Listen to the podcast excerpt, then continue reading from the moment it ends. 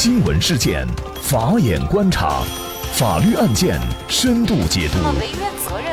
传播法治理念，解答法律难题，请听个案说法。大家好，感谢收听个案说法，我是方红。今天我们跟大家聊的话题是，即便腾讯被骗了，老干妈也可能会承担责任。六月三十号，深圳市南山区人民法院发布了一则民事裁定书，同意原告腾讯请求查封冻结被告老干妈公司名下价值人民币一千六百二十四万元的财产。法院认为，原告腾讯的申请符合法律规定，裁定查封冻结被告贵阳南明老干妈风味食品销售有限公司、贵阳南明老干妈风味食品有限公司名下价值一千六百。一千六百二十四万六百元的银行存款或查封扣押其等值的其他财产。六月三十号，腾讯回应称，此事是老干妈在腾讯投放了千万元的广告，但无视合同长期拖欠未支付，腾讯被迫依法起诉。二零一九年三月，腾讯和老干妈公司签订了一份联合市场推广合作协议，腾讯侧投放资源用于老干妈油辣椒系列推广。腾讯方面称，腾讯已经依约履行了相关的义务，但是老干妈没有按照合同约定付款，腾讯多次催办仍分文未获，因此不得不依法进行起诉。至于是何广告，双方均未披露，但是从过去的报道中可以看出一些端倪。就在双方签订协议不久，去年九月，老干妈就推出一支 MV，拧开干妈，并在腾讯视频、淘宝、聚划算等平台播放。昨天，老干妈表示，收到上述文件以后，公司给予高度重视，并立即开展调查。经核实，老干妈从未与腾讯公司或授权他人与腾讯公司就老干妈品牌签署联合市场推广合作协议，且我司从未与腾讯公司进行任何商业合作。关于此事，老干妈公司认为腾讯公司被骗了，老干妈公司已经向警方报案，稍晚会发布声明。而就在今天中午，贵阳市公安局双龙分局发布通报称，经初步查明，有三名犯罪嫌疑人伪造老干妈印章，冒充该公司市场经营部经理，和腾讯公司签订合作协议，其目的是为了获取腾讯公司在推广活动当中配套赠送的网络游戏礼包码，之后通过互联网倒卖，非法获取经济利益。目前，三人已经被刑事拘留。此外，老干妈相关负责人及多名员工对红星新闻记者表示，腾讯公司从来没有催收过广告费，老干妈从来不打广告。之前并不认识警方通报中的三个人，这三个人也没有在老干妈工作过。老干妈相关负责人透露，老干妈虽然收到了法院的裁定书，但目前并没有执行。该负责人表示，对腾讯 QQ 飞车给老干妈做广告，甚至登上微博热搜，公司之前并不知情。今天事件发生转折以后，腾讯发微博表示一言难尽。那么官司没打，孰是孰非还不清楚，巨额财产就被冻结了，这种做法合法吗？因此导致的损失，腾讯该来担责吗？从目前的警方通报来看，这个案件老干妈就无需担责了呢？就这相关的法律问题，今天呢，我们就邀请北京京都律师事务所合伙人任世宇律师和我们一起来聊一下。任律师您好。你好，方红，大家好，非常感谢任律师。腾讯诉老干妈这个案件呢，其实官司还没有开庭审理，也就是说呢，最后孰是孰非还不清楚。但是呢，老干妈的近两千万的这个财产啊就被冻结了。那么这种做法合法吗？呃，首先这种做法呢肯定是合法的，因为呢，根据目前的这个爆料的资料来看，腾讯对于老干妈申请的是诉前财产保全，也就是诉前保全。指利害关系人因紧急情况不立即申请财产保全，将会使其合法权益受到难以弥补损害的，可以在起诉前向人民法院申请，由人民法院所采取的一种诉前财产保全措施。那诉前财产保全啊，它确实是有好处，但是也有一些不利的地方，比如说假设。原告所起诉的内容，他得不到法院的支持。那么，如果他对被告进行了巨额的财产保全，影响了被告的经营，甚至呢导致最后呢公司经营不下去、维系不下去，就是因为这种冻结、查封的这种行为的话，那么这个损失谁又来弥补呢？根据民事诉讼法的规定，如果是故意或者是说错误保全的话，所造成的损失，被害人呢可以依据侵权责任法或者民事诉讼法的规定呢，要求这个申请保全人呢承担相应的损害赔偿责任。在这个司法实践中，或者是在平常的日常的这样的一些商业经营交易中呢，这种采用司法的方式，尤其是诉讼保保全的方式，去实现一些非法的目的，已经成为了一种这个商业竞争手段了。呃，我们在这个平常的代理的一些案件之中呢，也经常会发生这样的情况，就是有一些发展比较迅猛的公司，在进行刚进行完完这个 A 轮或者 B 轮或者 C 轮融资之后呢。再要进行相应的这个股权变更的时候，就会有一些竞争对手采用这样的一些非法的方式，呃，然后以提起诉讼的方式保全其股权，最后会导致其无法实现股权变更，最终呢会对这个投资人承担巨额的违约赔偿责任。当然了，很多这些公司呢，实际上采用这样的诉讼保全措施的目的呢，是为了迫使对方呢达达成一些商业层面上的一些协议，或者做出一些妥协。那么您刚才说了，事实上法律上是有救济的，但是呢，它仅仅是一种事后救济。有些时候呢，它无论多少补偿，它可能是弥补不了整个企业，它又恢复到以前的状态去正常的运转。那么像这种情况，对于诉前财产保全是否应该做一些限制呢？我们国家实际上呢，在立法层面呢，也进行了一些限制。比如说，诉前财产保全呢，一定要提供相呃证据证明，如果不立即采取相应的保全措施，有可能会导致申请人的相应的财产权益呢发生损害。但是呢，在司法实践过程之中呢，就大量的诉前财产保全呢，其实在这一方面掌握的并不是很严格。呃，另外一方面呢，可能是还是要归结于我国立法这一层面。就是在考量呃公平和效率这个原则的基础之上所做出的这些立法的妥协，包括二零一八年的时候，我国最高人民法院出台了关于这个采取诉讼保全措施的相应呃司法解释，里面也有相应的规定，对于保全措施呢进行了一些的限制，其中呢对这个诉前财产保全。呃，包括这个申请人提供相应的这个担保，还有担保的方式等，做出了明确的规定。不过，这个从立法到司法实践过程之中，最终实现的是这个完全贯彻这个立法的这样一个理念，可能还需要一段时间。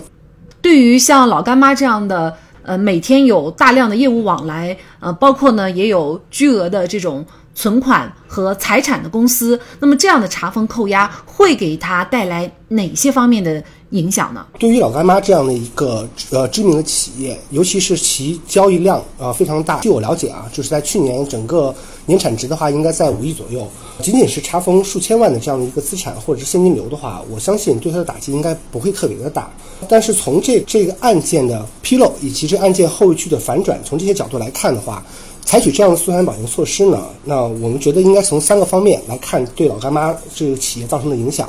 第一个是法律层面。就腾讯查封扣押老干妈的财产呢，将导致其暂时性丧失对该财产的支配与控制。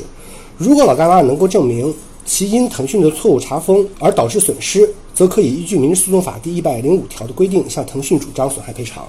在商业层面呢，腾讯的此次查封申请势必会将老干妈公司置于舆论的风口浪尖。但是由于此次老干妈公司呢迅即应对，并且立即作出公告。且公安机关关于此次事件呢发生的次日便向公众呢表明本次事件与老干妈公司并无关联，因此呢此次乌龙事件呢我们认为并不会对老干妈公司的商誉造成实质性的影响。在社会层面呢，因为老干妈公司呢并非是上市公司，所以说也不会导致所谓的这样的一些股价的这样的一些波动啊，或者是造成一些社会公众利益的这样的一些损失。所以我们觉得呢，对于老干妈这一次诉讼财产保全，对于它的这个冲击和影响应该不会特别的大。那假设可能还会造成一些损失，那么这个损失应该谁来承担呢？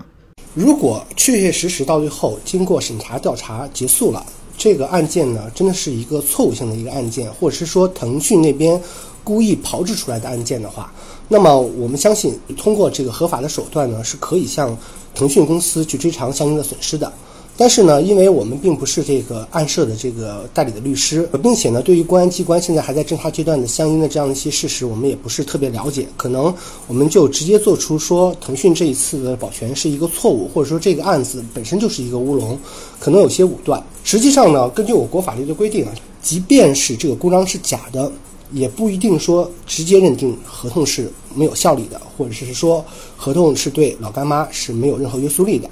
实际上，我国这个就是合同的缔结呢，除了一些必须的要式合同，必须要签订书面的合同并且盖章之外，剩下的合同呢是口头约定也是可以达成的。这里面就涉及到了这个越权代理，或者是说表见代理，甚至还涉及到了就是盗用公章，还有合同实际履行等这些方面的，还有行云交错这些方面的一些呃司法上的一些分歧。也就是说，这个案件呢，后续的走向还是要看老干妈和腾讯之间是否真的是有协议的履行行为，以及这些履行行为是否是出自老干妈公司的表意。如果要是不是的话，那我们相信这个案件肯定到最后是一个乌龙事件。那如果要是说腾讯这里面存在一些恶意，也可以向其进行追偿。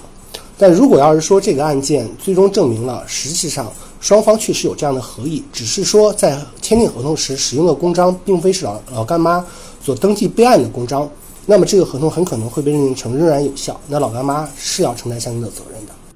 嗯，那么警方通报是说有不法人员冒充这家公司的名义和腾讯公司签订了合作协议，具体就是伪造老干妈公司的印章，签订了这个合作协议。也就是说，通过警方的这样的一个通报，事实上仍然还不能够确认这个合同它跟老干妈公司是完全无关的，它有可能出现，比如说您刚才说的表现代理，意思就是说。假设冒充的这几个人，曹某等三个人，他是老干妈公司的这个相关的业务的这个主管人员，即便是伪造了公章，有可能最后的这个责任还要老干妈公司来承担。是的，没错，因为根据我规定啊，行为人私刻单位公章或者擅自使用单位公章、业务介绍信、盖有公章的空白合同书，以签订经济合同的方式进行的犯罪行为。单位有明显过错，且该过错行为与被害人的经济损失之间具有因果关系的，单位对该犯罪行为所造成的经济损失，依法应当承担赔偿责任。也就是说，即便公章是假的，即便公章是被盗用的，那也要考量这个单位呢对于这个虚假的公章或者是盗用的行为是否存在过错。呃，司法实践中呢，有大量的企业实际上呢，他们本身就具有不止一枚的公章。在签订合同的时候，可能使用的是未经备案的公章，然后呢，在这个发生了经济纠纷之后呢，然后又主张说这个公章是虚假的，然后经过鉴定呢，与备案的公章又不相符，但是呢，双方实际上是以实际行为履行了合同，那么在民事诉讼过程中呢，就会判断说双方实际上是就这个合同的所约定的交易呢，实际上是达成的意思表示一致，而且双方已经实际履行，那么这个合同呢，对于这个所谓的被害方也是具有约束力的。假设哈，相关的人员确实是跟这个老干妈没有关系，或者老干妈没有过错的话，又产生另外一个问题，就是腾讯这样一个互联网巨头啊，他竟然是被骗了。那比如说像这种腾讯也好，还是其他各种公司在进行一些大额交易过程当中，它尤其应该注意的风险是什么呢？也就是说，在这个案件中呢，如果真的是由这个三个人，而且和老干妈之间没有任何的关联。然后伪造公章签订合同的话，那么从理论上来讲的话，我们认为腾讯的损失应该由腾讯来自己来承担。为什么这样说？因为腾讯公司在订立合同，并且在履行合同的过程之中呢，也应该尽到审慎义务。他们应该去仔细去核查这三个人是否能够代表老干妈公司，因为老干妈公司也是一个社会公众公司。那么在履行过程之中呢，他们可以通过合法的途径，或者是说很多的途径和老干妈公司进行相应的这样的一些联系，包括。在老干妈延期付款这么长时间里面，他们有没有发函进行催告？有没有与老干妈的高层进行确认？这些事项实际上都是腾讯公司是可以做到的，但是没有做，或者是没有做到。那这里面有些什么样的隐情，我们不得而知。但是呢，从表象上来看的话，我们认为腾讯公司实际上确确实实是在履行合同过程中和签订合同过程之中呢是没有尽到审慎义务，这是一方面。另外一方面呢，单纯就这个腾讯公司的损失来说的话。呃，我们认为从这个法理的角度来说，腾讯公司毕竟是已经给老干妈公司呢进行了一些相应的这样的一些就是呃广告服务。那么这些广告服务呢，是否对于老干妈公司是有增益的？如果是有增益的，那么腾讯公司还可以考量从不当得利的角度出发，然后主张要求老干妈给予一定的补偿。但是从我国的司法实践角度来看的话，如果单纯是因为腾讯公司被骗这个事项的话，我觉得腾讯公司将会很难向老干妈去主张任何的赔偿损失。如果腾讯确实是被骗了，那么偌大的一个互联网巨头企业，风险防控确实也做得太弱了吧？如果背后另有隐情，那么法院在适用诉前财产保全的是否是否应该？更为合法、谨慎和公平一些。同样重要的是，我们不得不提醒广大的企业家，要严格管理好自己的企业员工和公章等物品，否则也将面临巨大的法律风险。好，在这里再一次感谢北京京都律师事务所合伙人任世宇律师。那么，大家如果想获得我们节目的图文资料，欢迎您关注“个案说法”的微信公众号，在历史消息当中就可以找到这期节目的全部图文资料。那么，大家在生活工作当中遇到一些法律问题呢，也欢迎大家向我们进行咨询。您可以添加幺五九七四八二七四六七这部手机号码的微信号，就可以找到我们。他们都非常的资深、专业和负责人。感谢您的收听，我们下期节目再见。